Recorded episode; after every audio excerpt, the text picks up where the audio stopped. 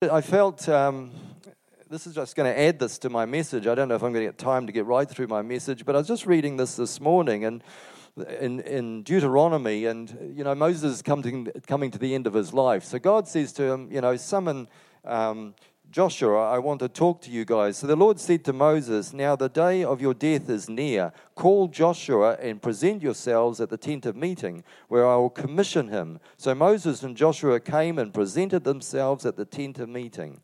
Then the Lord appeared at the tent in a pillar of cloud, and the cloud stood over the entrance to the tent. Now, wouldn't that be awesome?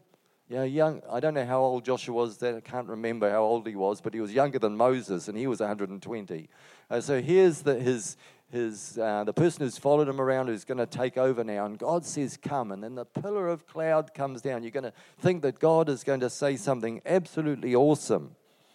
And then the Lord said to Moses, "You are going to rest with your fathers, and these people will soon." This is the second. This he hasn't finished the first sentence, and he says. Um, and the people will soon prostitute themselves to the foreign gods of the land. What? It's the first thing that came out of God's mouth when these two stood together. In other words, you're going to this promised land, but those people are all going to turn away. I mean, that was hard lines to start off with. And I was just thinking why I shared that this morning at the beginning is because we bring a message, you know, and often it's being watered down. You know, we go out the door and it's gone.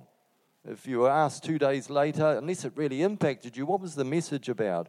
Or sometimes you hear something on the radio as well, but it's gone so quickly. It gets watered down because we're so busy with so much else. And here, way back in Moses' day, was the same problem. You know, these people, as soon as my back's turned, these people are going to turn away from, you know, the Lord your God. So I just want to encourage you. I don't know how many people take notes in a meeting, but nobody ever gets in touch with me during the week and say, Pastor, what did the pastor say? What was that scripture? You know, what was the message about? I've lost it. I've forgotten it. Nobody ever says, Oh, can you email me a copy of your message? Even if my message, you know, touches your heart. So I just want to encourage you this morning because this message is for you. This message is for everybody in this room today. And so I suggest you get a pen out or, or use your lipstick or something, but write down one of the scriptures at least that I want to share with you today. You know, sometimes I've been criticized that I have too much scripture in my messages. Too much scripture, all right? If I could get away with it, I'd just read the Bible and get, a, and get away with not actually saying anything myself. You know, I just say, okay, we're reading this passage today and read for half an hour. But I do put some of my own words in here. But if, you, if one of these scriptures speaks to you, then God is speaking to you. All right?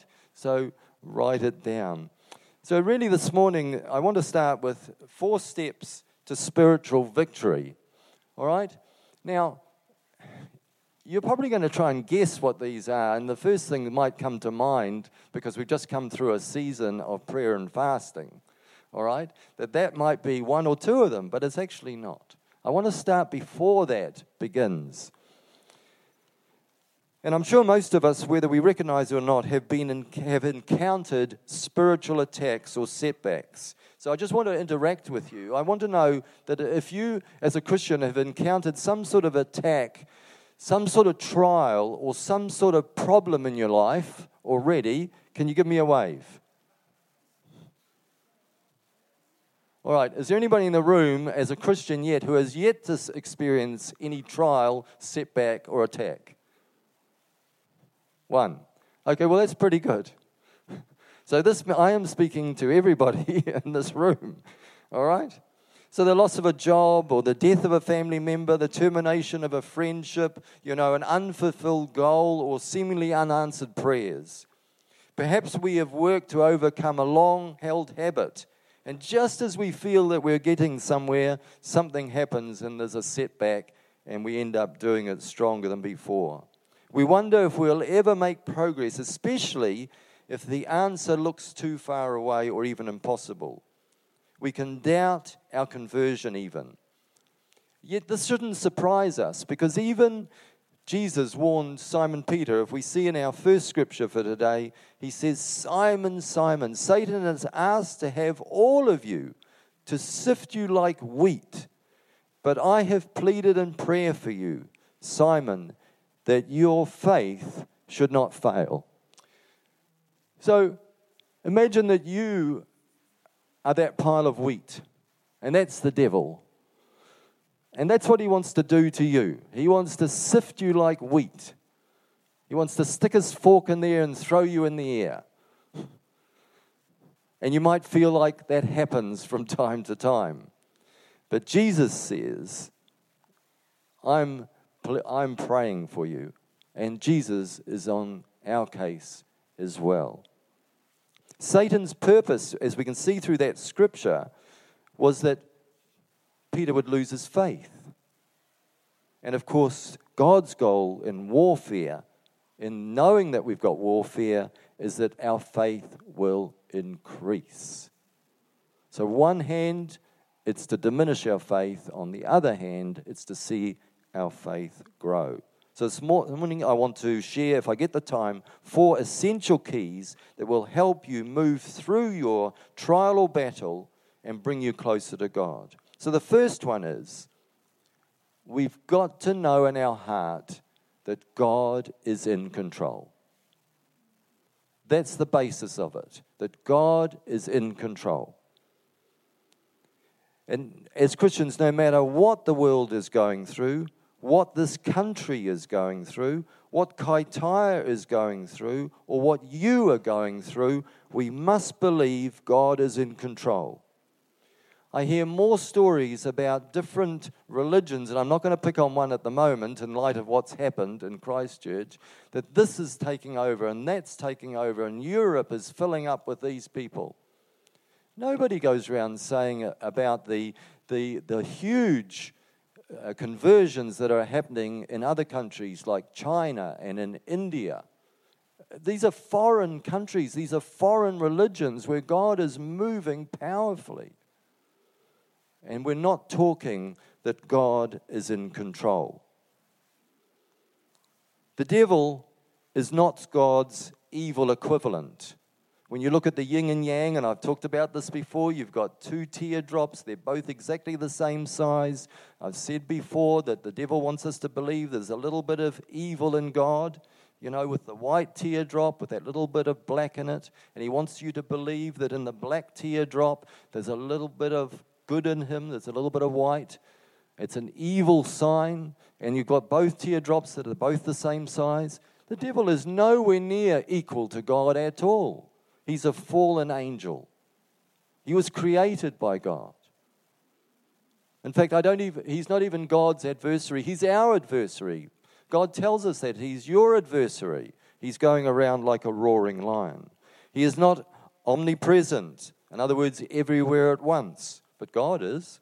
He's not omniscient, unlimited knowledge, but God is. He's not omnipotent, omnipotent, sorry. Omnipotent, unlimited power, but God is. God knows everything. He is everywhere. He knows the number of hairs on our head. All right? That's just absolutely amazing. Mine changes every day. I don't know about you. If you look at your hairbrush, yours changes every day. But God knows that. He knows that about you. I don't need a hairbrush for mine to fall out, though. And He orders our day more than we know. As it says in Psalms, the Lord makes firm the steps of the one who delights in Him. And in their hearts, humans plan their course but the Lord establishes their steps. Sometimes we can just be single minded. We can think, you know, this is my day, this is how I'm going to, what I'm going to do, but God is orchestrating it. He's orchestrating the person that you're going to meet. He's orchestrating you. He's orchestrating events the whole time. He is working together to see things happen.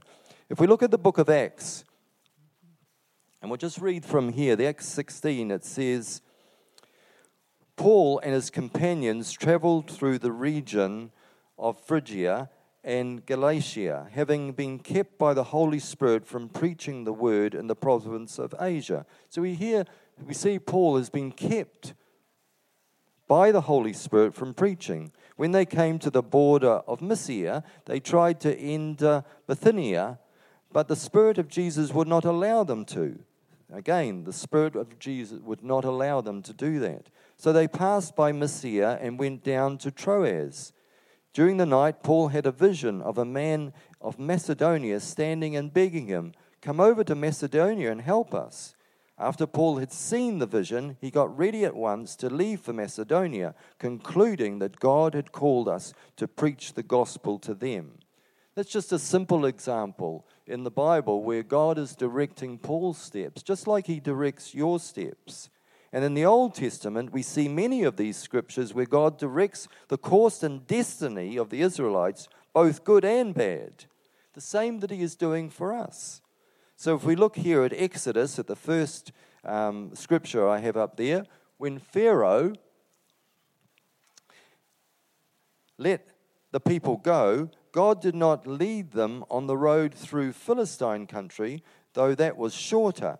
For God said, if they face war, they might change their minds and return to Egypt. And again, He's doing that to you. He says, Well, I don't want you to face that yet. I don't think it's time for you to be in that position. I'm just going to, you know, direct your steps in another direction. But then on the other hand, if you are disobedient and a bit naughty, we see there again the Israelites did evil in the eyes of the Lord, so the Lord delivered them into the hands of the Philistines for 40 years. In other words, trouble, and I'm not saying all trouble is like this, but some trouble can come into our lives because it's our fault, you know? And often we blame God for things. He's part of allowing what happens in our lives, but often it can be our own fault. But that's only one small thing. Knowing or even remembering God loves us and wants the best for us helps us in times of trouble.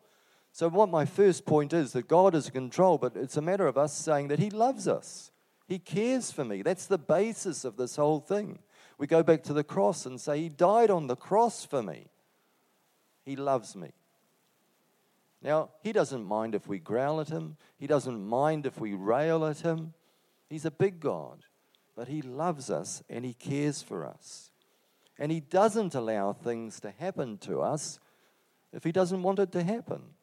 If we look at Goliath, we know that Goliath remonstrated against God and, and God's people for how many days? Can you remember? remember? I can hear a little whisper there. 40 days. So Goliath came out and stood in front of the Israelites and he, t- he had a go at them. He was taunting them for 40 days. You know, when you go outside to do a job or something, do you spend 40 days talking to it?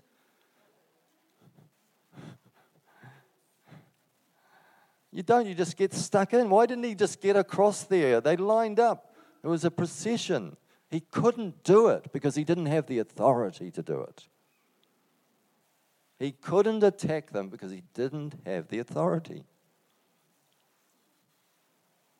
And the enemy doesn't get the authority unless you give him the authority often to attack you. Remember Balaam, you know, trying to curse Israel. I had a picture up there once before of the, the tents and the cross. He couldn't. God changed Balaam's curses into blessings. He couldn't curse. So God is working towards us. You know, there's a story in Angels on an Assignment of where the, the pastor, when the angels are visiting him, they come and they wake him up. And they say that the, the Holy Spirit detected an attack on you. And he said, Well, why aren't you busy? And, and the angel showed him in the driveway, and he said, There must have been about a hundred angels out there just standing around chatting. He said, Why aren't you busy out there, you know, coming against the attack? He said, No, we've already done it. It's finished. We detected the attack, we dealt with it, and now it's finished. So we don't know all these things that are going on in our life, but God is watching over us because He loves us. It says in Psalm 2 The one enthroned in heaven laughs. The Lord scoffs at them, our enemies. He rebukes them in his anger and terrifies them in his wrath. He's laughing at your enemies, he's laughing at the enemy. And we need to as well. But not a mocking laugh, we just need to laugh at triumph. The devil, you are defeated. God loves me. And this verse here, who knows it off by heart? The God of peace will soon crush Satan under your feet. Tell the person beside you, please, for me, tell the person beside you, the God of peace will soon crush Satan under your feet. Come on. Come on, Nate, you can do that. Tell the person, this God of peace will soon crush Satan under your feet.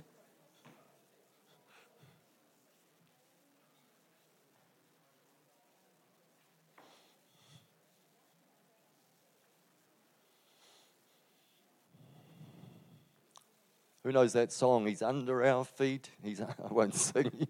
You guys will rush out, but you know, he's under our feet. He's under our feet.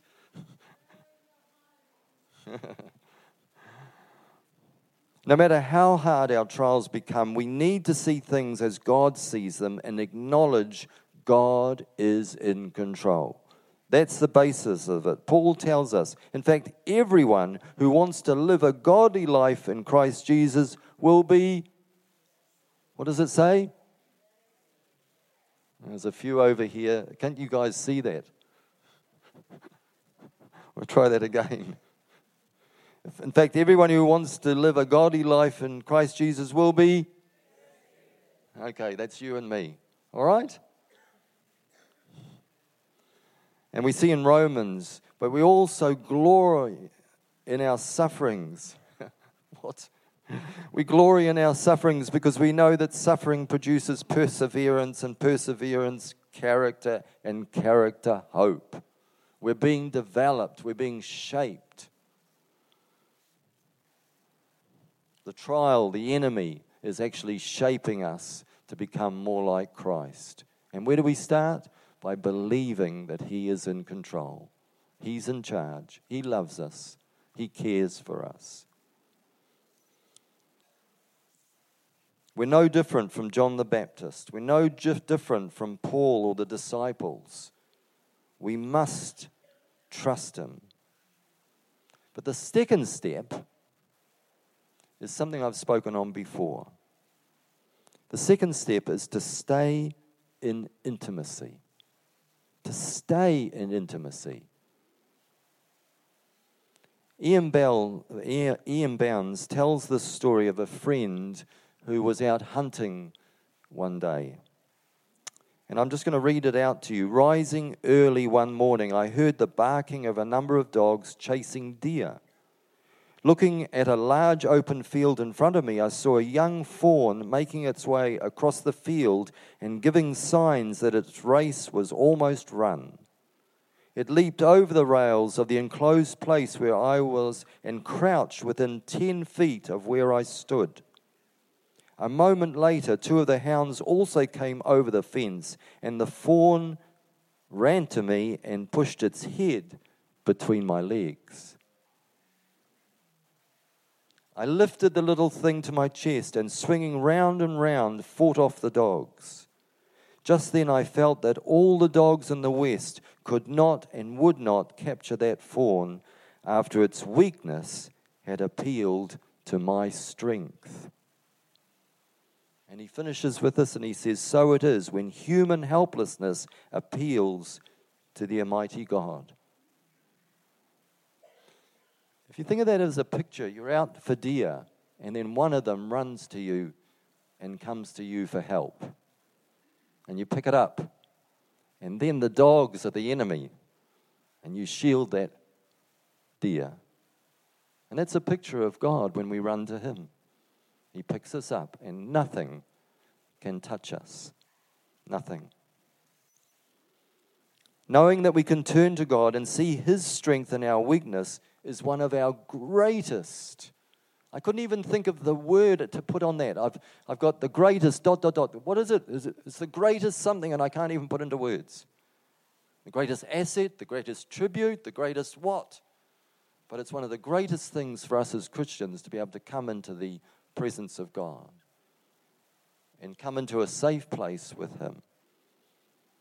When it seems like a situation is hopeless or the matter at hand is too overwhelming, when we are tempted to doubt God, intimacy with God, our Heavenly Father, is necessary.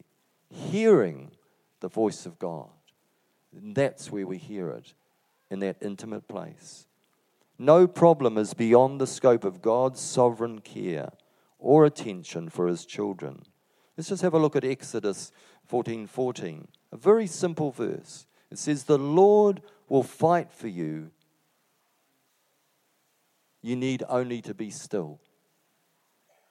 Now, on its own, it's a nice little verse, but let's just put it into context. But at that moment, the Israelites were standing at the edge of the Red Sea with nowhere to go, with the Egyptian army bearing down on them. They appeared to be in a seemingly impossible situation, but it was a situation brought on by the Lord Himself. You've been to the beach with a few people, you've probably been to the beach with the school. You can imagine maybe a couple of hundred people. But there was over a million people gone to that beach that day and they're there. And they see the army coming over. They're panicked. And what can they see? That they're going to be killed or taken back into slavery. That's all they could see. It, would it was a panic situation. It was God who had hardened Pharaoh's heart to pursue the fleeing slaves. Why?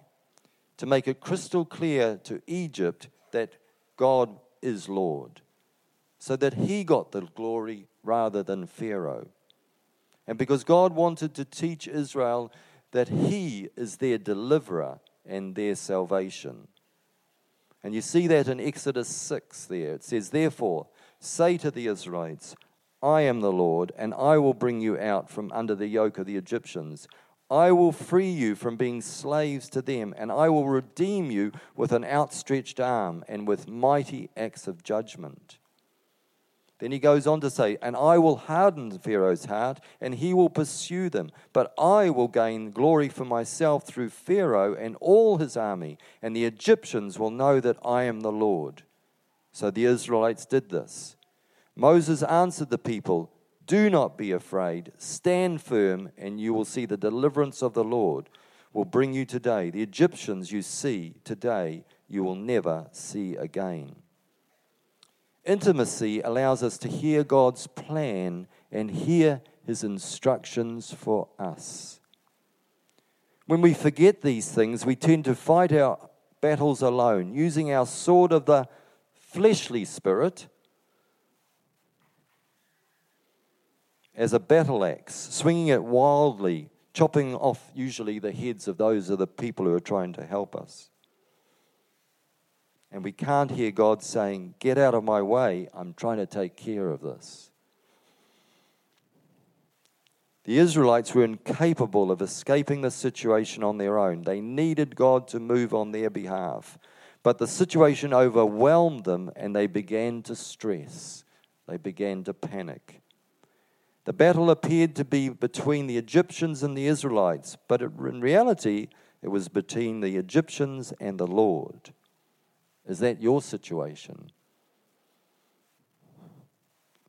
Is the devil trying to get at God through you? Is he picking on you so that he can have a go at God because he can't get at God?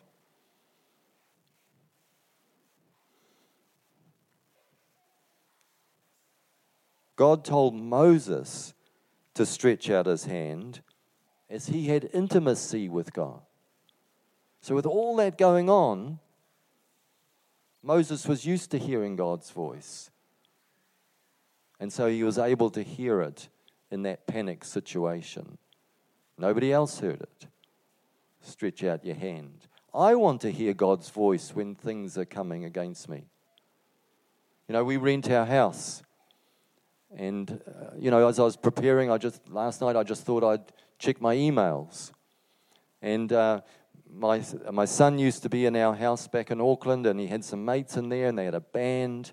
And that seemed fine. They used to practice in the garage, you know, with this band. But I used to get these emails from the neighbors. Every time I saw that, na- that email come up, I'd think, what now? You know, what now? Trying to, I'm up here and they're down there, you know, and finally, you know, the band, they moved and the, the kids moved out and we finally went down there, you know, we renovated the house and we got new tenants in there.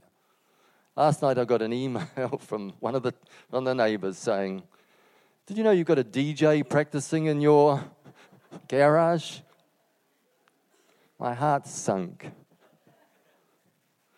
And they said, You know, you've got a big dog. They've got a big dog as well, and we had no pets on the tenancy agreement.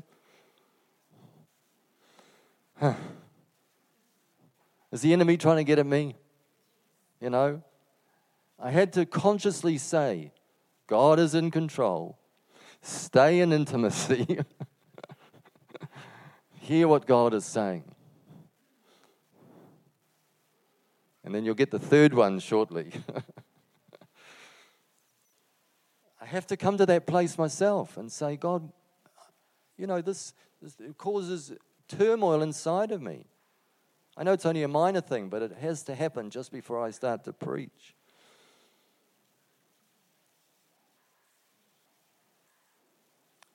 Elijah was feeling depressed, wasn't he? He'd killed the battle, you know, killed those priests of Baal. He'd gone to hide in, in the cave. He, he was feeling depressed. You know, the queen didn't love him. She wanted to kill him. You know, and he hears that small voice Elijah, what are you doing in here? I want to kill myself. I've got more work for you to do. He was feeling sorry for himself. I'm the only one left. And God, he heard God tell him there was a remnant and get out and get busy. You see, there after the earthquake came a fire, but the Lord was not in the fire. And after the fire came a gentle whisper What are you doing here? And that's what I want to hear, don't you? When you're going through the battle, you want to hear God's voice? Surely that's the short way. We take the long way, but there's a short way, and that's His way. You know, there's a song that we sing from time to time. This is how I fight my battles. This is how I fight my battles. Just when you think you're lost, it may look I'm, like I'm surrounded, but I'm surrounded by you. Hey.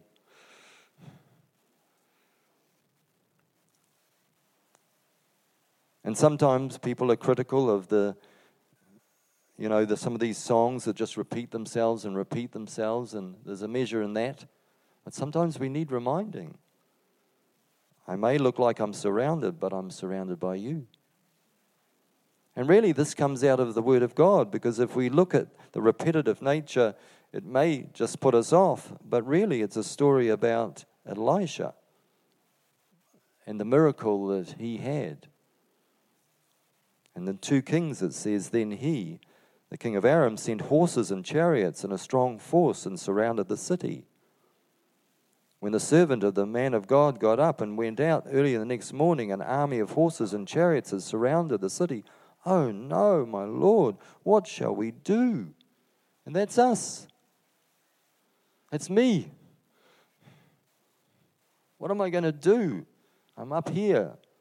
That dog must be ruining my place pooing all over my yard. Don't tell me he's digging holes as well.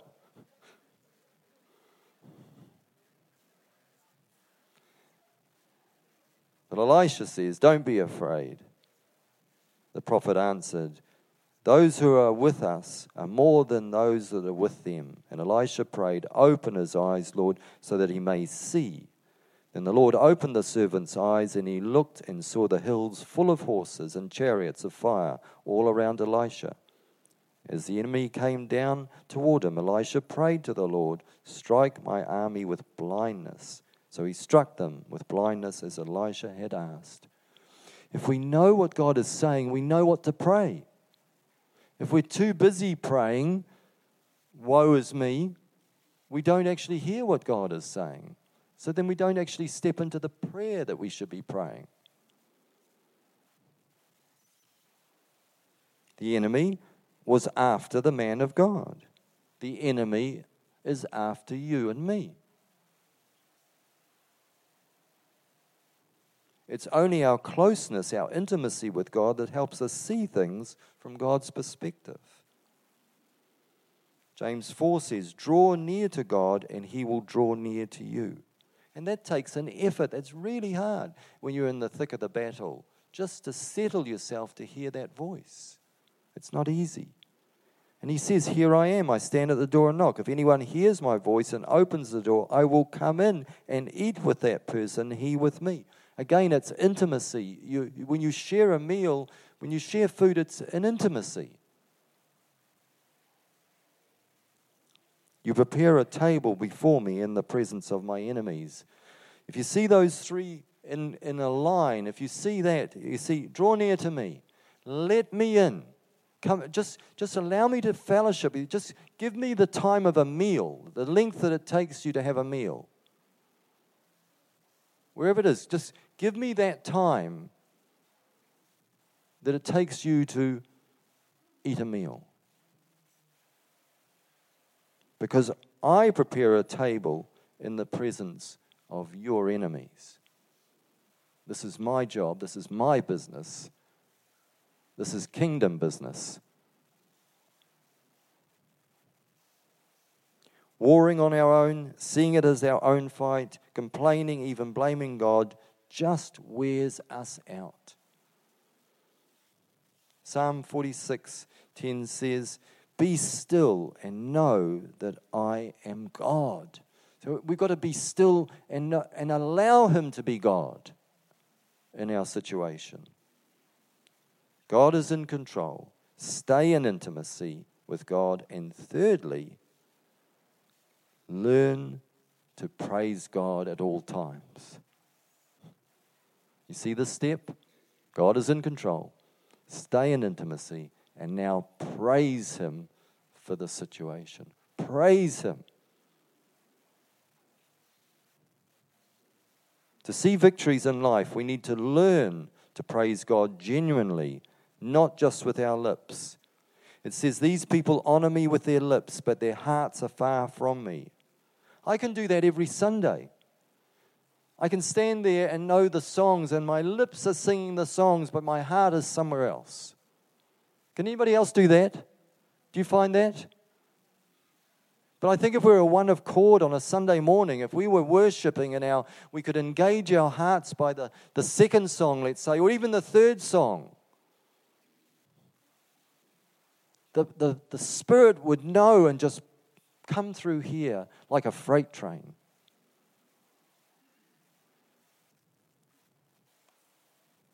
There was a prophet of God that was well recognized in New Zealand, and his wife had a dream.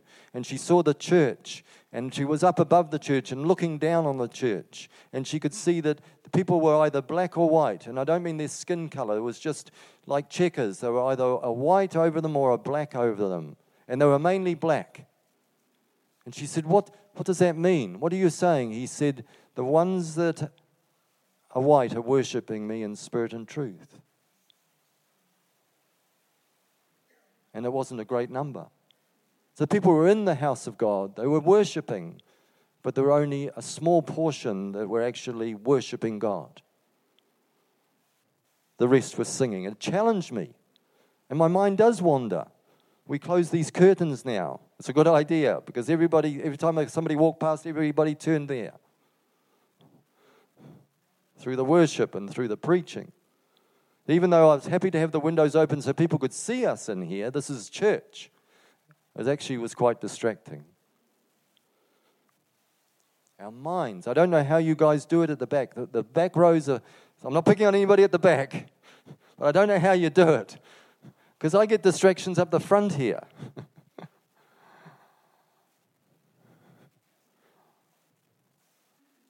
it, it takes an effort to worship God with the fullness of our heart. And then rejoice always, pray continually, give thanks in, it says, all circumstances, for this is God's will for you in Christ Jesus. It, you know, it says, in all circumstances. That's good and bad. So, this is a key to our spiritual victory to be able to praise God for all, no matter how bad it is, praise God. Praise God that I was born. Praise God that I have a life to live. Praise God that even when I die, I'm going to go to heaven. There's three things you can praise God for. You were born, you had salvation. When you die, you're going to go to heaven. So, Lord, the rest is rubbish, you might say. My life is rubbish. But that's a start. And then when you start with that, it can grow and grow. Thank you for my kids. You know, thank you for that person that was kind to me. Thank you for the flowers in my garden. Whatever. It, it grows and it builds until we come to that place to say, Lord, you're shaping me. And even though I don't like this, and even though this is ugly, I know that you love me. And so that praise is vital as we praise Him for what we're going through. In Isaiah it says, Let them give glory to the Lord and proclaim his praise in the islands. The Lord will march out like a champion, like a warrior. He will stir up his zeal. With a shout, he will raise the battle cry with triumph over his enemies. So we open a door and we got to get out of the way while God is going to go after our enemies. We open that door through praise.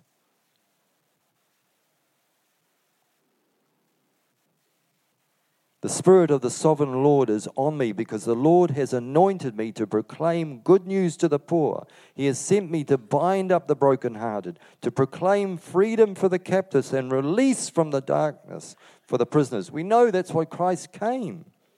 And provide for those who grieve in Zion, to bestow on them a crown of beauty instead of ashes, an oil of joy instead of mourning, and a garment of praise instead of a spirit of despair. That's why he came. They will be called oaks of righteousness, a planting of the Lord for the display of his splendor.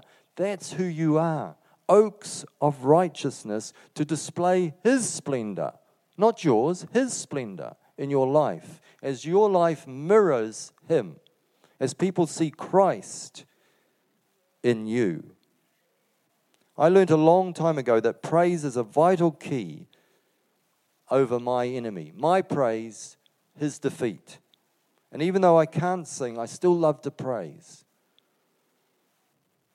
Because I know that he inhabits, as we say this before, he inhabits the praises of the saints.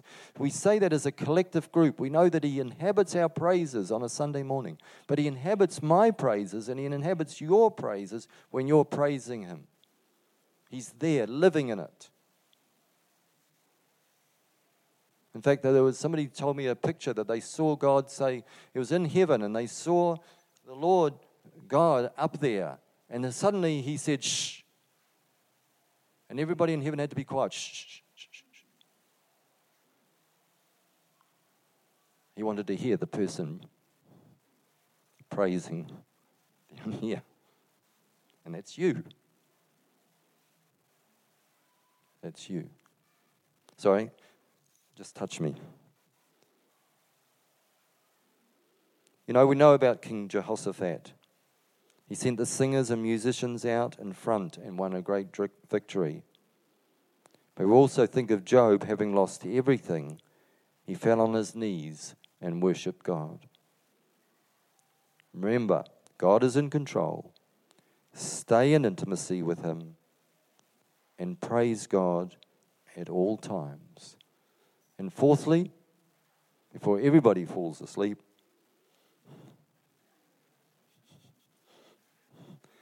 take the long view. Heaven is our goal. Heaven is our goal. Not all our prayers get answered, and I don't want to say that as a, well, you, you know, give up or anything like that. We see loved ones that we prayed for that have passed on. We've seen things in our life that just haven't happened.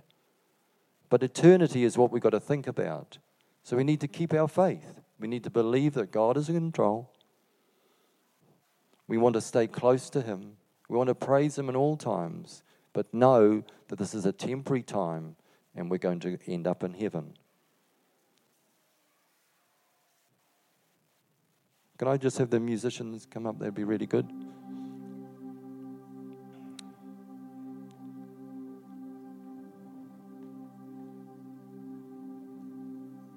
We just put slide 21 up. Everyone who is victorious will eat from the tree of life. Everyone who is victorious will not be hurt by the second death. Everyone who is victorious will eat from the manna that has been hidden away in heaven.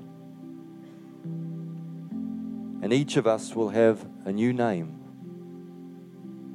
To all who are victorious, who obey me to the very end, I will give authority over all the nations. All who are victorious will be clothed in white and all who are victorious will become pillars in the temple of my God, and they will never leave it. I will invite everyone who is victorious to sit with me on my throne. Who wants to be there? Anybody? Who wants to finish well? We're in a battle. We're in a battle. When we gave our heart to the Lord, we joined the battle. but we're victorious. Always remember, if you just put slide 22 up, God is in control. Amen? Stay in intimacy so you can hear His voice and you know His voice. And praise Him at all times. Praise Him at all times. And we've got a race to run. We've got a prize to win. We've got a faith to keep. Remember at the beginning of my message? The devil wanted to sift Peter and take his faith. And he wants to take yours too. But he's not going to, amen? He's not going to take your faith, not going to steal your faith. No.